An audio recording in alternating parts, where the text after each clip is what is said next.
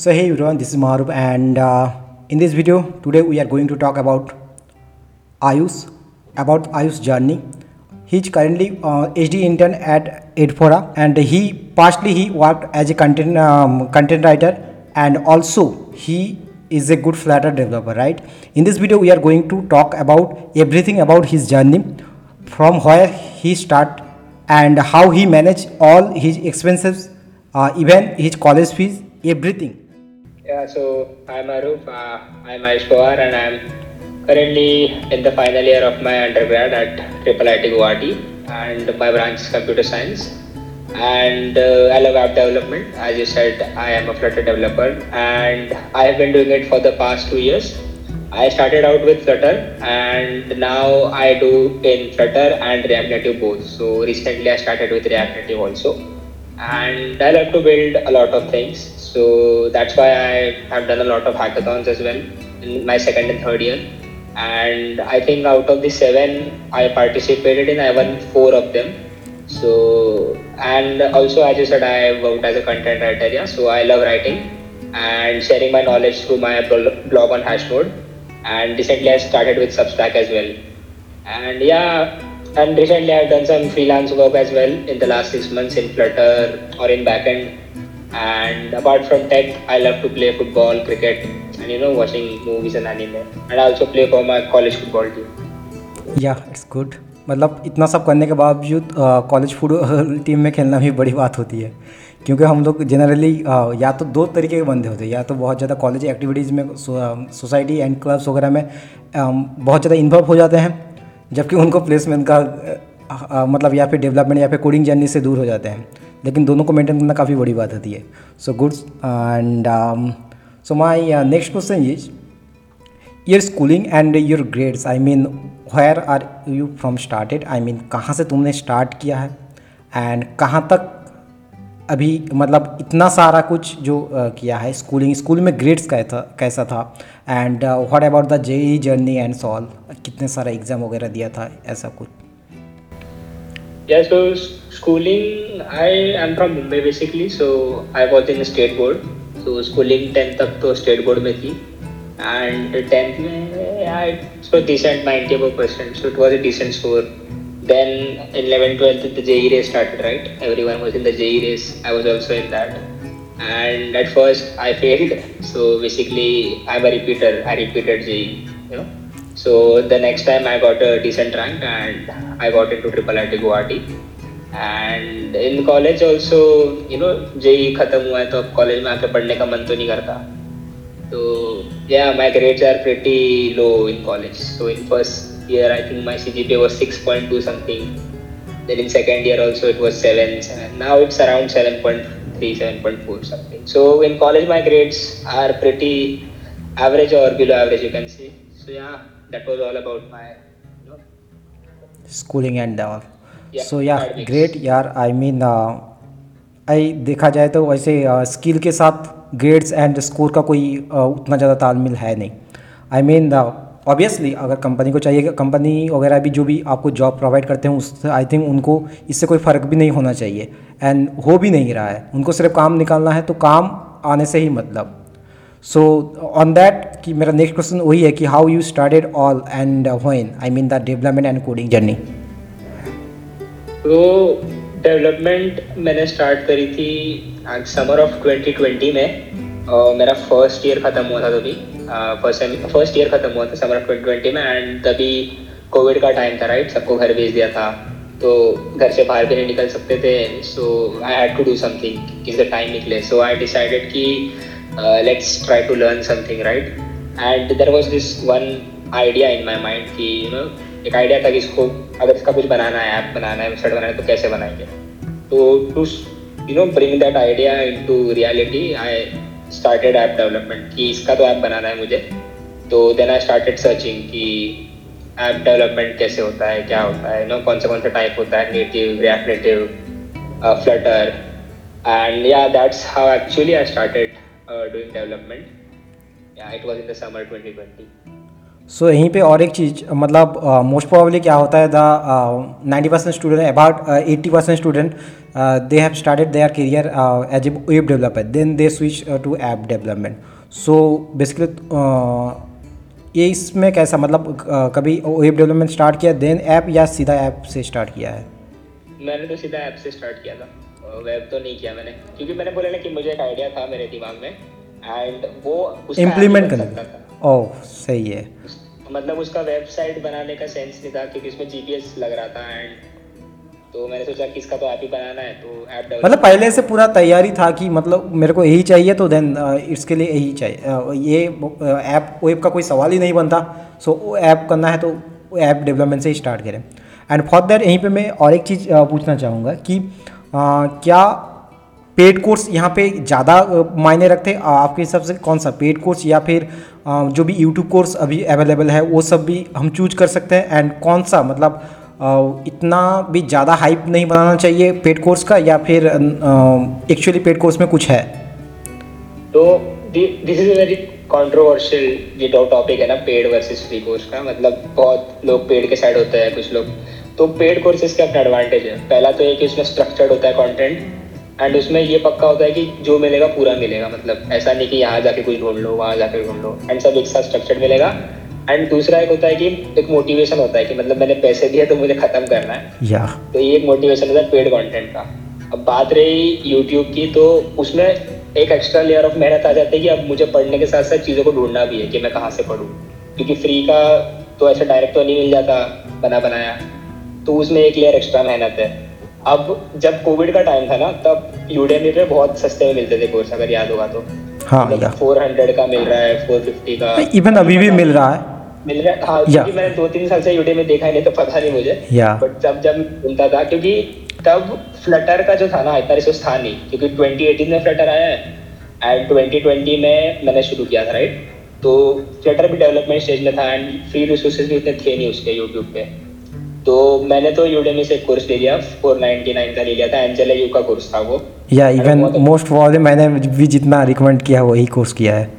हाँ, तो वो कोर्स में सब कुछ था. तो अगर एकदम बिगनर है कोई, फर्स्ट सेकंड ईयर में है एंड उसमें वो नहीं है कि मैं ढूंढ लूंगा फ्री रिसोर्स, तो यू कैन पे 499. मतलब 499 जो बोलते हैं ना फर्स्ट सेकंड ईयर वाले कि हम स्टॉक्स में लगाएंगे, उससे अच्छा है कि वो 499 का एक कोर्स कर लो और उसमें सीख लो अच्छे से.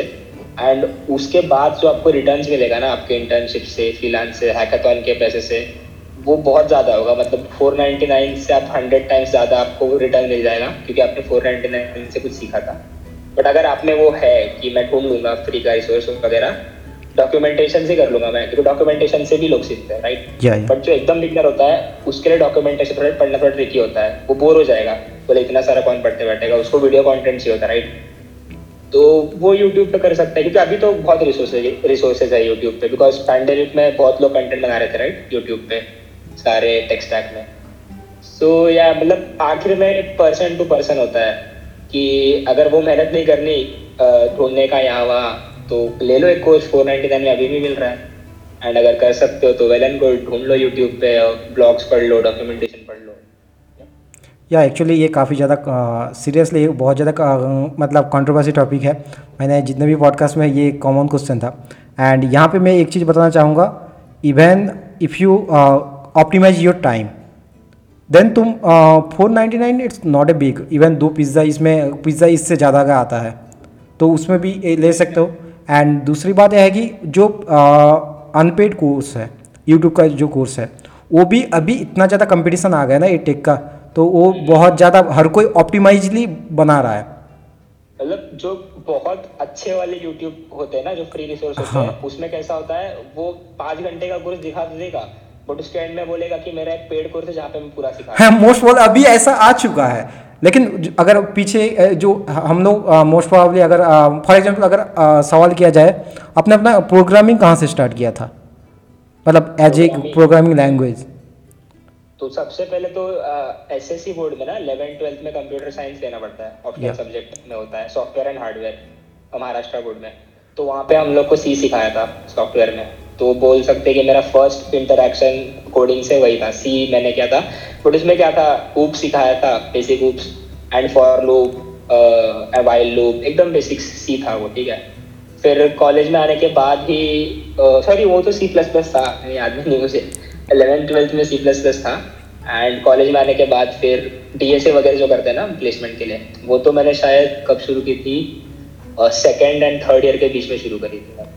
मेरा डेवलपमेंट था पूरा, मतलब मैं फ्लटर डेव था और एक बैकएंड का बंदा होता था, एक फ्रंट एंड का बंदा होता, दो बैकएंड के होते, एक फ्रंट एंड का होता था, एक डिजाइनर होता था। तो हमारी टीम थी, वही पार्ट लेते थे हम। मतलब पहले से ही आप लोगों का मतलब एक वो फ्रेंड्स आके नॉट फॉर द एंजॉय करने के लिए नहीं, मतलब सीखने के लिए भी एक पूरा ग्रुप था। हाँ, वो सब साथ में करते थे हम, एंजॉय भी साथ में हो जाता था, वो हैकाथॉन भी साथ में कर रहे हैं।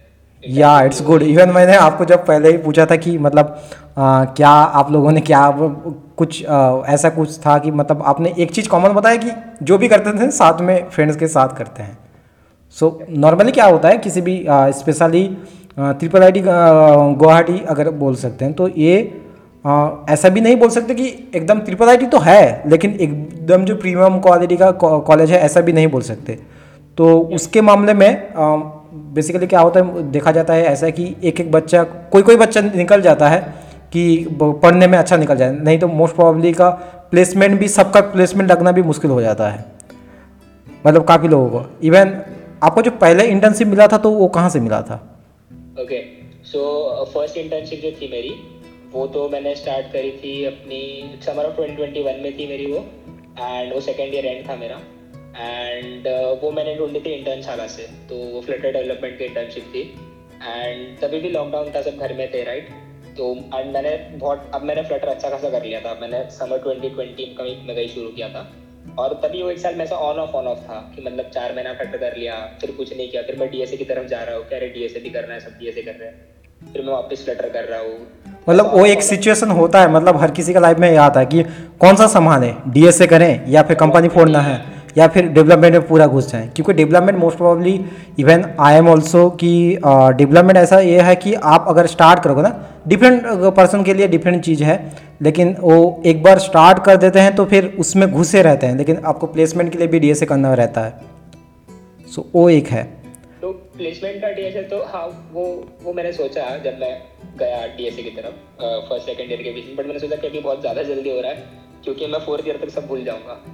तो मैंने बोला इसको छोड़ो, वापस डेवलपमेंट करते हैं, DSA की तरफ थर्ड ईयर में आ जाएंगे वापस। तो मैंने वही फ्लटर फिर से किया एंड देन मैंने समर इंटर्नशिप कर ली अपनी इंटर्नशाला से, एप्लोर करके एक कंपनी थी, 3 महीने वहाँ पे किया बस, या इंटर्नशाला से मिली थी। It was paid? हाँ, पेड थी वो तो। या और यहीं पे और एक चीज़ मैं ऐड करना चाहूँगा कि बहुत कोई अभी भी मतलब अभी भी इस सिचुएशन में भी या इस ज़माने में भी बहुत कोई अनपेड जो इंटर्नशिप कर रहे हैं, तो इसमें क्या बोलना चाहो? अनपेड इंटर्नशिप तो नहीं करनी चाहिए मेरे हिसाब से ना, मतलब 5,000 भी मिले ना तो ठीक है, बट अनपेड मतलब 5,000 बेटर है, अनपेड से बहुत ज़्यादा बेटर है। या ऑब्वियस 3,000 तो दे सकते हैं लोग, मतलब पॉकेट मनी एटलीस्ट। हाँ, मतलब दे देते हैं लोग, मतलब जिनको नहीं देना ना उनके पास मत जाओ, कि अनपेड इंटर्नशिप का कुछ मतलब नहीं है। क्या देंगे लोग, सर्टिफिकेट देंगे, उसका कुछ मतलब है नहीं सर्टिफिकेट का, ठीक है। मतलब वो तो मुझे कोर्स करके भी मिल रहा है, ऐसे कहीं से मैं कोर्स डाउनलोड कर लूँगा और सर्टिफिकेट तो फ्री में बन जाता है, उसमें क्या है मतलब। तो अनपेड इंटर्नशिप तो मेरे हिसाब से नहीं करनी चाहिए, मतलब थोड़ा रुक जाओ, थोड़ा स्किल डेवलप कर लो। हाँ, मतलब मैं ना इंटर्नशाला पे मार्च से ढूंढ रहा था इंटर्नशिप और मुझे मई में लगी थी। तो 2 महीने तक मुझे मतलब पहले तो 6-7 कंपनीज ने कुछ रिप्लाई नहीं किया क्योंकि मेरे रिज्यूमे में कुछ था ही नहीं, वही 2-3 प्रोजेक्ट थे मेरे और कुछ नहीं था, और मेरे ग्रेड्स भी कम। तो कुछ तो किसी ने कुछ रिप्लाई नहीं किया। फिर एक जन ने रिप्लाई किया, वो अनपेड दे रहा था, तो मैंने तो डिसाइडेड था कि अनपेड तो नहीं करनी है, नहीं मिली तो भी चलेगा बट अनपेड तो नहीं करनी है। फिर उसके बाद जो सेकेंड थर्ड कंपनी थी उन्होंने पेड इंटर्नशिप दे दी तो मैंने ली, क्योंकि आप अनपेड क्योंकि पेड मतलब एक वैल्यू होता है ना, आपके टाइम की भी एक वैल्यू है, भले ही आप बिगनर हो बट कुछ तो वैल्यू है आपके टाइम की। आप मतलब don't give your time away just like freely, because then only you will value your time. अगर आप फ्री में टाइम दे रहे हो ऐसा, तो फिर आप खुद अपने टाइम की वैल्यू नहीं कर रहे तो वो क्यों करेगा, सिंपल। या इट्स गुड। आई मीन यहाँ पे और एक चीज़ बड़ी बात आ जाती है, बात सिर्फ पैसे की नहीं, जब बात अनपेड होता है ना देन वो लोग उतना लाइटली ले लेते हैं, मतलब उतना कुछ सीखने को नहीं मिलता है, यहाँ पे वही ज़्यादा हो जाता है। बहुत कोई वो लेते तो ऐसे हैं, मतलब मैंने कुछ मेरे भी कुछ फ्रेंड्स जो भी सेकंड ईयर में किए थे, उन्होंने ये बोला कि मुझे सीखना है, अगर सीखना है इससे मुझे कुछ ना भी दे तो ठीक है। लेकिन मैं वहीं पे एक सवाल था कि अगर आपको सीखना ही है, लेकिन उन्होंने जो बताया ना कि हम लोग तो घुस रहे हैं सिखाने के नाम पे, वो लोग घुसा रहे हैं, लेकिन एट द एंड वो लोग सिखा भी नहीं रहे हैं सही से, वो बस काम करा रहे हो, सिखा थोड़ी रहे हो। वही वही। सो सीखने के लिए फ्री में सीखना है तो आप प्रोजेक्ट ही बना लो, खुद के हैकाथॉन कर लो, उसमें आप फ्री में बहुत सीख जाते हो यार। मतलब ऐसा किसी के लिए काम फ्री में नहीं करना कभी, मतलब ऑब्वियसली। सो एज मतलब आपने ऑलरेडी बता दिया कि ये कि ऑफ कैंपस से मिला था, देन कॉलेज बाद में आपने 2-3 ऑलरेडी किया था कि इंटर्नशिप ऑलरेडी किए हैं, लेकिन उसमें से सारा कुछ ऑफ कैंपस था या फिर कुछ ऑन कैंपस भी मिला? ऑन कैंपस में इंटर्नशिप के लिए आता है? हाँ, हमारे यहाँ पे आई थी इंटर्नशिप के लिए ऑन कैंपस, एक ही आई थी जब हमारे टाइम पे, तो अब इस साल वाले बैच के लिए शायद आई है ठीक ठाक, बट हमारे टाइम पे जो समर इंटर्नशिप देते हैं थर्ड और फोर्थ ईयर के बीच में, तब एक कंपनी आई थी एंड उसमें मेरा हुआ था। तो थर्ड एंड फोर्थ ईयर के बीच वाले इंटर्नशिप में भी समर में भी मैंने इंटर्नशिप की थी, that was on campus. And उसके बाद मैंने और 3 मंथ्स इंटर्नशिप करी, that was off campus, Bonito करके एक कंपनी है वहाँ पे मैंने करी। एंड अभी मैं करंटली कर रहा हूँ जहाँ पे एडफोरा में, वहाँ पे मेरे पास ऑन कैंपस ही थी ये भी, एंड फुल टाइम ऑफर भी यही का है मेरे पास। तो मतलब पीपीओ मिल चुका है? हाँ, पीपीओ मिल चुका है, तो ये फाइनल इंटर्नशिप भी मेरी यहीं पे चल रही है। तो यार 4 internships 2 on campus 2 off campus या इट्स गुड। मतलब इतना भी, मतलब जितने जो नए IIIT ट्रिपल IIIT में है तो ट्रिपल IIIT गुवाहाटी का फिर भी सही है। मतलब मैंने और एक चीज़ सुना है ट्रिपल IIIT का जितना भी स्पेशल है, ट्रिपल IIIT इवन आप जानते होंगे शायद प्रियांश अग्रवाल वगैरह को, कि गूगल के सर जो वन होते हैं। सो ट्रिपल IIIT का एक चीज़ मैंने सुना है कि उसका कोडिंग कल्चर काफ़ी ज़्यादा सही रहता है, स्पेशली द कंप्यूटर प्रोग्रामिंग वो लोग काफ़ी सही रहता है। मतलब एट कंपेयर तो जो भी GFTI होते हैं या फिर NIT जो लोअर NIT होते हैं या फिर प्राइवेट कॉलेजेस की तुलना में।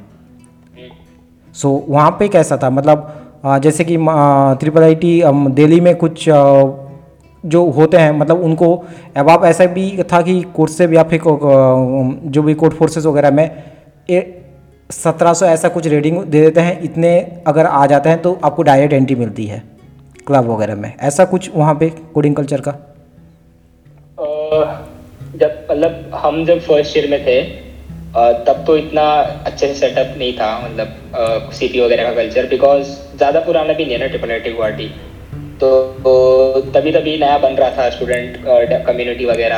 एंड बेसिकली हमारा जो बैच है और हमारा जो जस्ट सीनियर बैच है उन्होंने ये पूरा कल्चर स्ट्रॉन्ग किया कॉलेज में कोडिंग वगैरह का, क्योंकि हम जब सेकेंड ईयर में थे तभी हमारे यहाँ पे GDSC भी आई, गूगल डेवलपर स्टूडेंट क्लब आया, फिर बहुत सारे लोग माइक्रोसॉफ्ट स्टूडेंट एम्बेसडर्स बने हमारे बैच से, जूनियर बैच से, सीनियर बैच से। एंड सीपी वाला कल्चर भी हम जब सेकेंड ईयर में थे तभी बहुत स्ट्रॉन्ग हुआ, डेवलपमेंट कल्चर स्ट्रॉन्ग हुआ बिकॉज GDSC आया।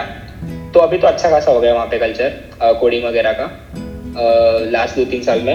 एंड सीपी वाले भी बहुत अच्छे हैं हमारे कॉलेज में, जो रिस्ट्रिक्ट डेडिकेटेड सीपी करते, ICPC नेशनल सब भी गए, हमारे बैच की गई एक टीम थी।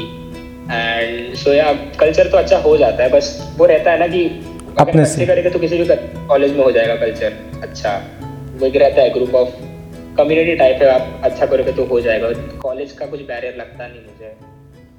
Yeah it's good. इवन आपने चूज किया था फ्लटर, राइट?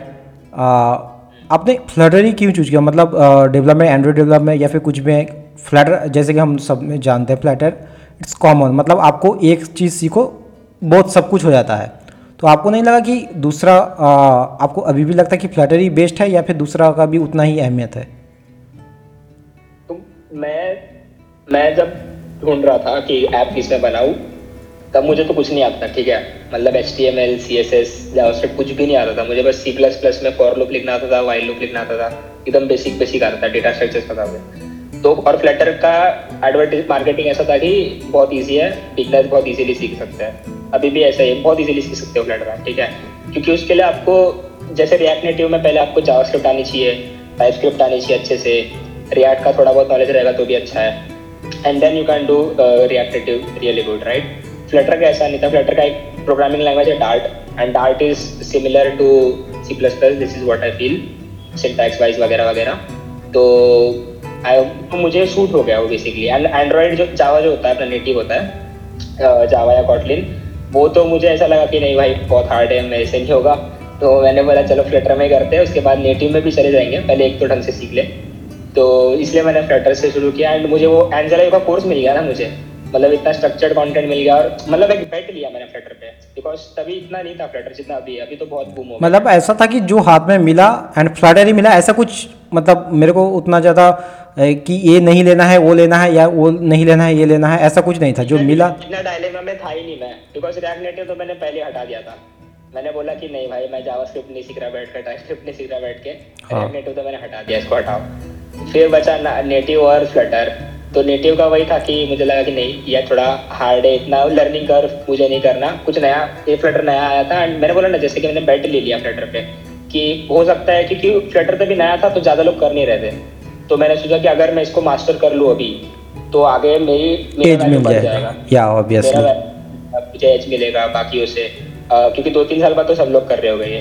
तो ये भी सोचा था मैंने कि चलो कुछ नया है बैट लेते, अगर बहुत अच्छा हो गया फ्लटर तो मैं भी अच्छा हो जाऊँगा, और Flutter as a language as a framework अच्छा नहीं रहा तो ठीक है कोई बात नहीं. तो यस बस यही था फ्लटर करने का पीछे का research. Yeah good. I mean मतलब ऑब्वियसली मोस्ट प्रोबेबली ये प्रीफर करते हैं, जैसे कि आपने थोड़ा डिफरेंस बताया, लेकिन बाकी का भी सही है. फ्लटर इसलिए चूज करते हैं, मैंने जैसे कि पहले आपको बता दिया कि ये एक करो और सब कुछ हो जाता है. दूसरा कोई भी रिएक्ट नेटिव वगैरह अगर सीख लो, एंड जावा स्पेशली बताया जावा कोडलिन का. मैंने जितने लोगों से बात किया या फिर मेरे फ्रेंड्स जितने भी हैं, तो उन्होंने जो भी डेवलपमेंट में है ऐप डेवलपमेंट में, वो लोग जावा को एवॉइड करते हैं, जावा एंड कोडलिन को, क्योंकि वो ज़्यादा मतलब ऐसे तो कोई चीज़ उतना भी ज़्यादा हार्ड नहीं है कि सीखा नहीं जाए, लेकिन एज कम्पेयर टू इसके तुलना में बहुत ज़्यादा प्रॉब्लमेटिक होता है. So good. फ्लटर में भी आप अगर कुछ एडवांस करने चाहोगे जिसका सपोर्ट फ्लटर की लाइब्रेरीज नहीं प्रोवाइड करती, तब आपको एंड में नेटिव का कोड लिखना ही पड़ेगा, आपको खुद का एक मॉड्यूल बनाना ही पड़ेगा. बट उसके लिए आपको फ्लटर में बहुत मतलब आप पहले फ्लटर में बहुत अच्छे हो जाओगे तब आप वो करोगे. तो एंड में आपको जाना ही है. अगर आप एंड्रॉइड डेवलपमेंट कर रहे हो तो आप नेटिव से दूर नहीं भाग सकते, आपको नेटिव सीखना ही पड़ेगा कभी ना कभी. एंड मैं भी कुछ टाइम में सीख ही लूँगा. Good good good. जो भी मतलब बिगनर सोच रहा है कि नेटिव नहीं करना पड़ेगा, एमटेक में करना पड़ेगा, कभी ना कभी तो करना पड़ेगा. क्या वो तो मतलब टेक्नोलॉजी का एक चीज़ खासियत ये है कि खासियत बोल सकते हो या फिर कुछ मतलब प्रॉब्लमेटिक बोल सकते हैं कि ये आपको कोई भी टेक्नोलॉजी पूरे ज़िंदगी भर नहीं जॉब दिलाएगा, हमेशा अपडेट होता रहना पड़ेगा. इवन आप कंपनी में, आप जो कंपनी ज्वाइन कर रहे हो एक कोर्स के या फिर एक स्किल के बेस में ज्वाइन हो रहे हो सकता है वो ज्वाइन होने के बाद आपको दूसरा चीज़ सीखना पड़े. ऑब्वियसली ऐसा ही हो रहा है. The benefits of getting early internship in your college and your career. Benefits of मतलब मेरे हिसाब से तो 2 से 3 बेनिफिट्स है. सबसे पहला तो तुम्हारे इसमें क्या बोलते हैं ना कि तुम्हें पहले से पता चल मतलब तुम्हें पता चल रहा है कि इंडस्ट्री में काम कैसे होता है. अगर आप इंटर्नशिप करते हो, भले ही सर्विस बेस में हो या किसी एजेंसी में हो, एटलीस्ट तुम्हें पता चलता है कि कैसे काम होता है, कि मतलब पहले मैनेजर को मिलता है, फिर मैनेजर तुम्हें देता है, फिर तुम ये जो भी एक्सेट्रा तुम्हें पता चल जाता है. इंडस्ट्री लेवल एक्सपीरियंस मिलता है. हाँ, इंडस्ट्री लेवल एक्सपीरियंस मिलता है. एंड इसके साथ साथ जो स्किल तुम्हारे डेवलप पर्सनल प्रोजेक्ट या हैकाथॉन से होती है ना, जिस लेवल का कोड तुम वहाँ पे लिखते हो एंड जिस लेवल का कोड तुम किसी कंपनी के लिए लिख रहे हो, उसमें बहुत फ़र्क होता है. बिकॉज पर्सनल प्रोजेक्ट और हैकाथॉन में कोई वो नहीं है कि मतलब ख़राब कोड लिख दिया तो क्या ही होगा, कोड फट गया तो क्या ही होगा.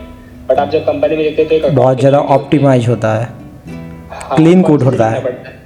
आप मतलब कोई देख रहा है आपका कोड तो बोलेगा कि हाँ ठीक है, इसको आता है, लिखा है तो सही लिखा है. आप अकाउंटेबल होते हो ना किसी चीज़ के लिए. कुछ पड़ गया तो आप पे सब ब्लेम आएगा एंड तो मैनेजर वगैरह बोलते हैं. तो जब आप इंटर्नशिप के पहले का जो आपका स्किल और कॉन्फिडेंस लेवल होता है एंड आपके फर्स्ट इंटर्नशिप के बाद का जो स्किल और कॉन्फिडेंस लेवल होता है, उसमें बहुत सारा डिफरेंस होता है. एंड सेकेंड ईयर में अगर आप कर लोगे तो आपका जो कॉन्फिडेंस और स्किल लेवल होगा अपने होगा वो बहुत ज़्यादा बढ़ चुका होगा, बहुत ड्रास्टिकली बढ़ चुका होगा, ठीक है. तो वो बहुत बड़ा एडवांटेज है या मेरे हिसाब से प्लस पॉइंट है. सेकंड होता है फाइनेंसेस. कि आप कॉलेज में अपने खुद के फाइनेंसेस अब हैंडल कर रहे हो, ठीक है। क्यों पहले इंटर्नशिप में इतना नहीं मिलता, बट इतना मिल जाता है कि जिससे आपका महीने का खर्चा निकल जाएगा, आपको घर से मांगना नहीं पड़ेगा। तो जब आप जितना जल्दी आप मतलब वो फीलिंग होती है ना, जब वो फर्स्ट फीलिंग आती है ना आपके पास, तो आपको बहुत अच्छा लगता है, ठीक है, कि घर से मांगना नहीं पड़ रहा है। यस, पहले तो बहुत कम मिलेगा, बट बाद में मतलब इतना मिल जाएगा कि मतलब आप कॉलेज की फीस भी खुद भर सकते हो, आपको इतना मिल जाएगा बाद में। तो वो एक एडवांटेज होता है कि फाइनेंस आप खुद के पैसे आप मैनेज कर पा रहे हो कॉलेज से, ठीक है। एंड थर्ड होता है कि आपके रेज्यूमे में ऑब्वियसली इंटर्नशिप, क्योंकि जब अभी इसमें दो टाइप का होता है, एक तो आपके कंपनी में या तो आपके कॉलेज में या तो कंपनीज इंटर्नशिप देने आ रही है बहुत ज़्यादा, तो या तो आपके कॉलेज में नहीं आती, ठीक है। अगर आपके कॉलेज में नहीं आती तो आपको ऑफ कैंपस ढूंढना पड़ेगा। एंड अगर आप थर्ड ईयर में कोई बड़ी कंपनी में समर इंटर्नशिप ढूंढ रहे हो, अमेजॉन, गूगल, जो भी है, एंड आपके रेज्यूमे में ऑलरेडी एक इंटर्नशिप रहेगी, देन थोड़ा बेनिफिट हो सकता है ना आपका। So that is one plus point. And अगर आप ऑन कैंपस में देख रहे हो तो ऑन कैंपस में इतना बेनिफिट नहीं होगा, क्योंकि ऑन कैंपस में मार्क्स, DSA एंड कोर में कितना स्ट्रेंथ है वो भी देखते हैं रेज्यूमे राउंड में, along with the internship, right. तो ऑन कैंपस में पड़ता है, थोड़ा इफेक्ट पड़ता है, बट ऑफ कैंपस वाले जो ट्राई करते हैं उनको बहुत ज़्यादा बेनिफिट होता है एक अर्ली इंटर्नशिप का करियर। तो आपको कहना यह है कि जो ऑफ कैंपस होता है वो basically only for the project base में आपको मिल जाता है, राइट, प्रोजेक्ट के बेसिक में उतना ज़्यादा DSA वगैरह। रेज्यूमे राउंड, बस रेज्यूमे फिल्टरिंग की बात कर रहा हूँ मैं। रेज्यूमे तो सबसे पहले फिल्टर होता है ना, DSA वगैरह के पहले। तो उसमें आपके अगर है कि इंटर्नशिप इसने ऑलरेडी कर रखी है, थर्ड ईयर में उसके पहले ही इसकी इंटर्नशिप है, तो बढ़िया है, मतलब एज मिल जाता है, ऑब्वियसली मिल जाता है बस, और कुछ नहीं। लेकिन ऐसा कुछ कंपलसरी है नहीं कि सेकंड ईयर में करनी है। वो तो हमारा टाइम कोविड था, घर पे कुछ करने के लिए था नहीं, तो तब बहुत लोगों ने की थी। अब तो शायद सबके ऑफलाइन कॉलेज शुरू हो रहे हैं, राइट, तो शायद टाइम भी नहीं मिलेगा लोगों को करने का सेकंड ईयर में कुछ, बिकॉज सेकंड थर्ड ईयर में सिलेबस बहुत हेक्टिक होता है करिकुलम का। तो वही है, मतलब अगर कर लिया तो बहुत बढ़िया है, बट नहीं किया तो ऐसा कुछ है नहीं कि हम पीछे छूट गए। अगर आपको रिकमेंड करना हो कि कॉलेज CGPA के पीछे ज़्यादा भागो या फिर अपना स्किल्स में काम करो, डेवलपमेंट हो या फिर CP हो, तो कौन सा में ज़्यादा प्रेफर करोगे? ये भी वही कॉलेज पे आता है, मतलब कंपनीज अगर कैंपस पे आ रही है तुम्हारे, अगर कैंपस पे आ रही है तो अपनी CGPA 8 रखो, एटलीस्ट रखो। फिर वो 8.01 भी रहेगी ना तो भी फर्क नहीं पड़ता कंपनी को, बट एटलीस्ट 8 रखो। वो लोग तो ऐसे रेंज दे देते हैं, फना मान लो माइक्रोसॉफ्ट आया, उन्होंने बता दिया 8 से 9 वाले ही बंदे ही बैठ सकते हैं जो फर्स्ट टेस्ट ये जो होता है। यस, फिल्टर उधर ही आप हट जाओगे, आप कितना ही आपका अच्छा हो DSA, लेकिन आपकी CGPA 8 के नीचे तो डजंट मैटर, आप हट जाओगे। तो मतलब हर एक चीज़ का अपना अपना जगह है, मतलब हर एक चीज़ जितना ज़्यादा हो सके मेंटेन करके चलो। हाँ, अगर आप ऑन कैंपस में आपका ध्यान है तो। अगर ऑफ कैंपस के लिए आप जा रहे हो तो CGPA नहीं, कुछ नहीं, फर्क नहीं पड़ता। मैं जब सेकंड थर्ड ईयर में या अभी भी जब ऑफ कैंपस अप्लाई कर रहा था पास्ट में, तब मेरे रेज्यूमे में CGPA मेरी 7 थी। फिर भी मुझे 2 फुल टाइम ऑफर मिले ऑफ कैंपस, एंड एक तो on campus full time offer है अभी मेरे पास। तो ऑफ कैंपस में डजेंट मैटर CGPA, उसमें बस स्किल्स देखते हैं एंड आपका प्रोजेक्ट इंटर्नशिप वगैरह देखते हैं। बट ऑन कैंपस में यस, CGPA रखो, एटलीस्ट 8 रखो। मैं तो नहीं रख पाया, बट रखो। या ऑब्वियसली इसका मतलब ये नहीं कि आपको मिल गया मतलब सबको मिल जाएगा, लेकिन जितना ज़्यादा हो सके रखा ज़रूरी है। चलो, एक चीज़ तो और एक चीज़ क्लियर हो चुका है कि इंटर्नशिप के बारे में कॉलेज में आ गया तो ठीक है, लेकिन if you want to apply off campus, so उसके लिए क्या क्या रिसोर्सेज आप रिकमेंडेड करना चाहोगे कि यार एटलीस्ट यहाँ से तो आपको मिलेगा, या एटलीस्ट वहाँ से आपको वो लोग कम से कम रीच आउट करेंगे कम से कम, या फिर मैसेज का रिप्लाई देंगे। तो मेरे हिसाब से अगर फर्स्ट इंटर्नशिप है, मतलब फर्स्ट टाइम ढूंढने जा रहे हो, तो इंटर्नशाला इज़ गुड। इंटर्नशाला पे लोग चांस दे देते हैं, मतलब ये नहीं सोचते कि इसको कुछ आता नहीं है। मतलब बहुत लोग वहाँ पे ऑब्वियसली अनपेड दे रहे हैं, बट कुछ लोग दे देते हैं वहाँ पे पेड में चांस। एंड वो मोस्टली वैसी कंपनीज होती है कि और किसी क्लाइंट का काम कर रहे हैं एंड आप उनके लिए ना ऐप बना रहे हो, सर्विस बेस्ड कंपनीज होती है, एजेंसी टाइप्स। तो मोस्टली फर्स्ट इंटर्नशिप मेरे हिसाब से लोग ही वही होती है जो ऑफ कैंपस कर रहे हैं, मतलब जो बहुत अच्छे लोग होते हैं वही लोग शायद ऑफ कैंपस में फर्स्ट इंटर्नशिप प्रोडक्ट बेस्ड में करते हैं, जैसे अमेजोन हो गया एंड यू नो वो सब कंपनीज हो गई प्रोडक्ट बेस्ड कंपनीज। एंड वरना तो इंटर्नशाला है मेरे हिसाब से एक सही सोर्स। लिंक्डइन पे भी आप रीच आउट कर सकते हो, बट लिंक्डइन पे ना आपको ढूंढना पड़ता है बहुत बैठ के कि ऐसी कौन सी कंपनी है जो जीरो एक्सपीरियंस और सेकेंड ईयर में हो। मैं सेकेंड ईयर वाले के लिए बता रहा हूँ, थर्ड ईयर के लिए समर इंटर्नशिप में तो आप ढूंढ सकते, थर्ड ईयर का तो ओपनिंग्स भी आती रहती है, वेबसाइट पे आती है, आप रेफरल मांग सकते हो, है ना, तो वो तो बहुत हो जाता है। बट उसके भी पहले देख लिया तो लिंक्डइन पे मिलना थोड़ा मुश्किल हो सकता है, क्योंकि आप कंपनी ढूंढनी पड़ेगी ज़्यादा कि ऐसी कौन सी है जो 2 महीने के लिए मुझे कुछ करने दे दे, 3 महीने कुछ करने दे दे। एंड एक बार आपको फर्स्ट कुछ मिल जाता है ना, एक बार आपको आपके ऊपर लग जाता है कि आज ने कुछ कर रखा ऑलरेडी, उसके बाद थिंग्स गेट ईजियर बिकॉज आपके पास दिखाने के लिए होता है कि हाँ मैं कर चुका हूँ। उसके बाद फिर आप लिंक्डइन पे रीच आउट कर सकते हो। ट्विटर भी बहुत अच्छा है मतलब रीच आउट करने के लिए, मतलब इंजीनियर्स होते हैं वहाँ पे एक्टिव रहते हैं, ट्विटर पे रीच आउट कर सकते हो। एंड इंटर्नशाला तो फिर आप नहीं करो, आप खुद इंटर्नशाला पे नहीं जाओगे, एक बार आपकी फर्स्ट इंटर्नशिप हो जाएगी तो आप नहीं जाओगे इंटर्नशाला पे, आप बोलेगे ठीक है इधर बहुत कम पैसे मिल रहे हैं, अब मैं तो नहीं जा रहा यहाँ पे। तो या कोल्ड ईमेलिंग वगैरह वर्क्स, बट उसके लिए आपको पहले कॉन्टैक्ट्स जमा करने पड़ते हैं, मतलब नेटवर्क बनाना पड़ता है। हाँ, वैसे नहीं किसी भी ईमेल पे भेज दिया, मालूम पड़ा वो आपके स्पैम में जा रहा है, उसका आप कितना भी भेजते रहो उसको, तो उसके लिए आपको पहले एक रिलेशन बनाना पड़ता है उस इंसान के साथ, रेफरल मांगने के पहले भी, वो भी लिंक्डइन पे ही होता है या ट्विटर पे होता है। तो यार थोड़ा मेहनत हाथ पर मारना पड़ता है आपका, उसके लिए ऐसे तो नहीं मिलता।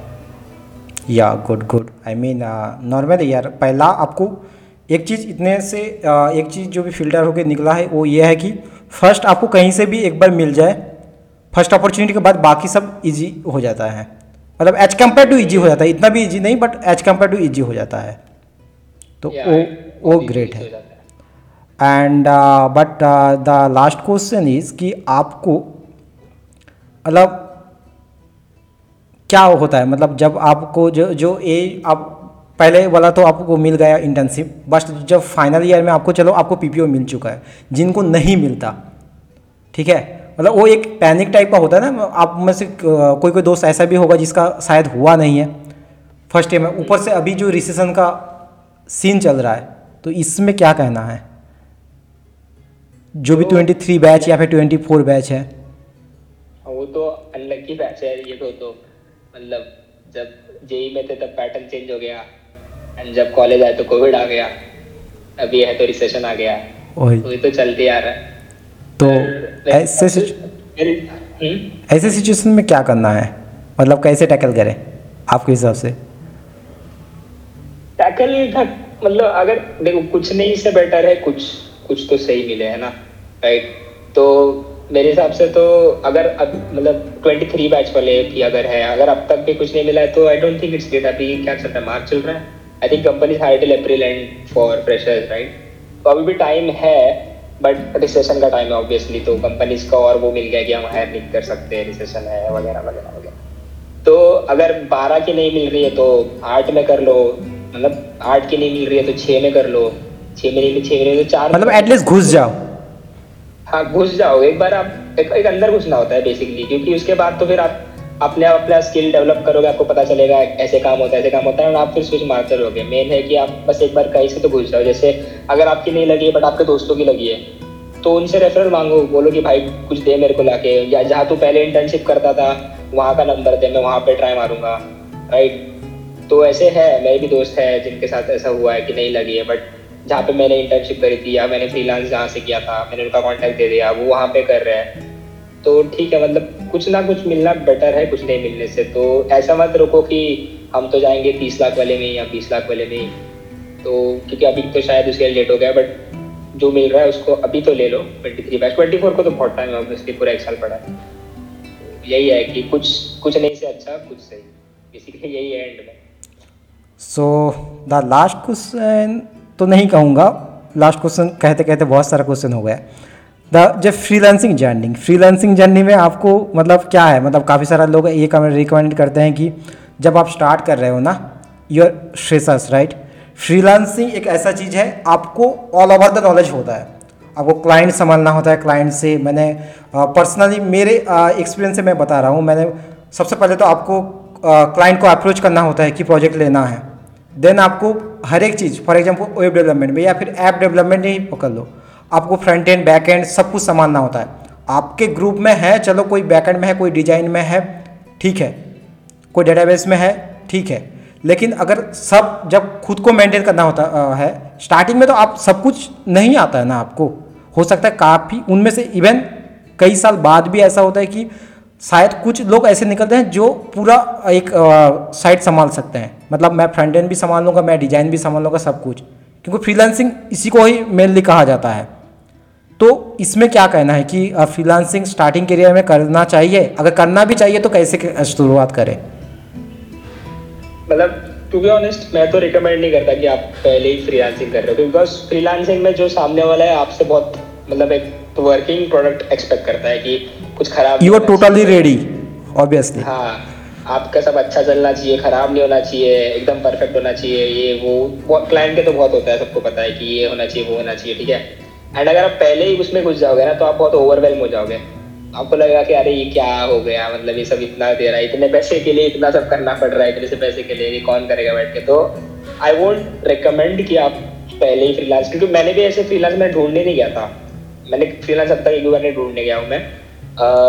मैंने अपवर्क पे मैंने अपनी प्रोफाइल बनाई थी कुछ एक दो तीन महीने पहले, लेकिन जब मैं हैकाथॉन्स कर रहा था राइट, एंड हैकाथॉन्स में जैसे मैंने बोला कि we won a lot of hackathons, तो मेरे प्रोजेक्ट्स वेबसाइट पोर्टफोलियो पे मेरे प्रोजेक्ट्स पड़े हुए हैं, तो वहाँ पे लोगों ने देख देख के मतलब रीच आउट टू मी कि एक है या बना दोगे कैसा वैसा, तो इसके through I have got into freelancing. And तो मैंने ऐसा खुद से रीच आउट नहीं किया क्योंकि मेरे को लगता था कि तब एक साल पहले कि नहीं कर पाऊंगा मैं, क्योंकि उनको पूरा प्रोडक्ट स्क्रैच से बना के देना है, 8-10 स्क्रीन एंड सब सही से चलना चाहिए, तो इसलिए मैं तो नहीं रीच आउट किया। बट अब मेरे पास कॉन्फिडेंस है तो ठीक है आप कर सकते हो, बट एज अ बिगनर मैंने रिकमेंड करूँगा कि आप सीधा फ्रीलांसिंग में घुसो, मेरा ये ओपिनियन है। मतलब good I mean obviously most probably कुछ लोग जैसे आपको पहले से कोई प्लान नहीं था, लेकिन अगर हो गया तो इट्स ओके, नहीं तो ये मतलब एकदम बेवकूफ़ी होगी स्टार्टिंग में फ्रीलांसिंग कर दें,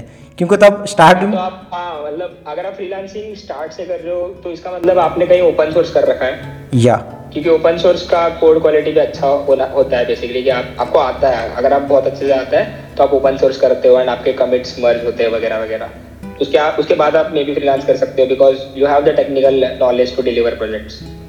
बट ऐसे ही कि मतलब दो प्रोजेक्ट बना लिए, एक CRUD ऐप बना लिया, एक वेदर ऐप बना लिया, एक टूडो ऐप बना लिया, अब जाके मैं क्लाइंट्स के लिए ऐप बना रहा हूँ, आई डोंट थिंक कि वो सक्सेसफुल होगा, क्योंकि एक देख के या फिर किसी का कोड पढ़ के उसे बनाना एक बात अलग होता है और किसी प्रोडक्शन लेवल कोई भी प्रोजेक्ट बनाना वो अलग बात होती है। सो ऑब्वियसली फ्रीलांसिंग तभी करो कि जबकि एटलीस्ट 2-3 साल का एक्सपीरियंस हो या फिर किसी कंपनी के लिए आपने काम किया है, पूरा संभाला है, then You can go for it. Starting में मत स्टार्ट करो। बिल्कुल। So yeah, good. And the आखिरी क्वेश्चन इज कि आपको मतलब the obviously हर किसी का एक ही ये सपना होता है एट द एंड कि आपको अर्निंग्स, तो आपने अभी जो करेंटली जो आई थिंक डिस्क्लोज किया जाएगा कि नहीं पता नहीं, but if you want to share कि what is the earnings now and what are the current, आपको जो PPO मिला है उसका भी क्या, अगर एग्जैक्ट नहीं भी बता सकते तो आसपास। तो दो क्वेश्चन हो गए, अर्निंग्स और पीपीओ अलग अलग है क्या, मतलब कि अर्निंग्स कितना या पीपीओ कितना, मतलब अर्निंग्स कितना मतलब एज ए इंटर्नशिप अर्निंग्स क्या हो रहा है या फिर फ्रीलांसिंग अर्निंग्स क्या हो रहा है, दोनों को अगर अलग अलग बोलना चाहोगे, एंड पीपीओ का क्या है कैसे, मतलब पीपीओ तो मैं डिस्कस नहीं कर सकता, हाँ ऑब्वियसली साइन कर रखी है, हाँ एग्जैक्ट तो नहीं बता सकता। एंड अगर इंटर्नशिप्स और फ्रीलांस और हैकाथॉन्स का बता दूं कि अब तक कितना अर्न किया है, तो इतना अर्न कर लिया कि मतलब 4 सेमेस्टर की फीस तो मैंने खुद से भर दी 3rd-4th ईयर की पूरी, एंड उसके बाद भी थोड़ा रह गया तो हो गई, मतलब उससे तो अच्छी खासी अर्निंग हो गई मेरी। जैसा मैंने बोला था मैंने बस एक 500 रुपये का कोर्स खरीदा था और उससे मैंने ये सब कर लिया, ग्रेट, हो जाता है, पैसे आ जाते हैं। एंड पीपीओ का तो NDA साइन कर रखी है तो वो नहीं बता सकता, बट है वो भी अच्छी खासी है, मतलब क्या वो 6 फिगर आ जाएगा महीने के, 6 तो आराम से आ जाएगा। Okay great. सो यार ऑब्वियसली यार, एंड करेंटली जो सिचुएशन है चलो आपको मिल गया, लेकिन जो अभी का जो सबसे बड़ा टेंशन वाली बात है वही है कि कैसे क्या मिले, मतलब चलो नेक्स्ट ईयर के लिए तो शायद कुछ ऑब्वियसली शायद मतलब मोस्ट प्रोबेबली सही हो जाएगा, लेकिन अभी का वही सीन है कि जो भी मिल रहा है वही घुस जाओ, ले लो घुस जाओ, एक बार अंदर आ जाओ ना, कुछ तो करो, खाली बैठने से तो बेटर है बहुत कि हम कुछ कर रहे हैं at least, right? Okay, great great, thank you so much Ayush for your time, and बहुत ही अच्छा लगा, बहुत कुछ सीखने को मिला मतलब आपसे भी, एंड इस पॉडकास्ट के थ्रू.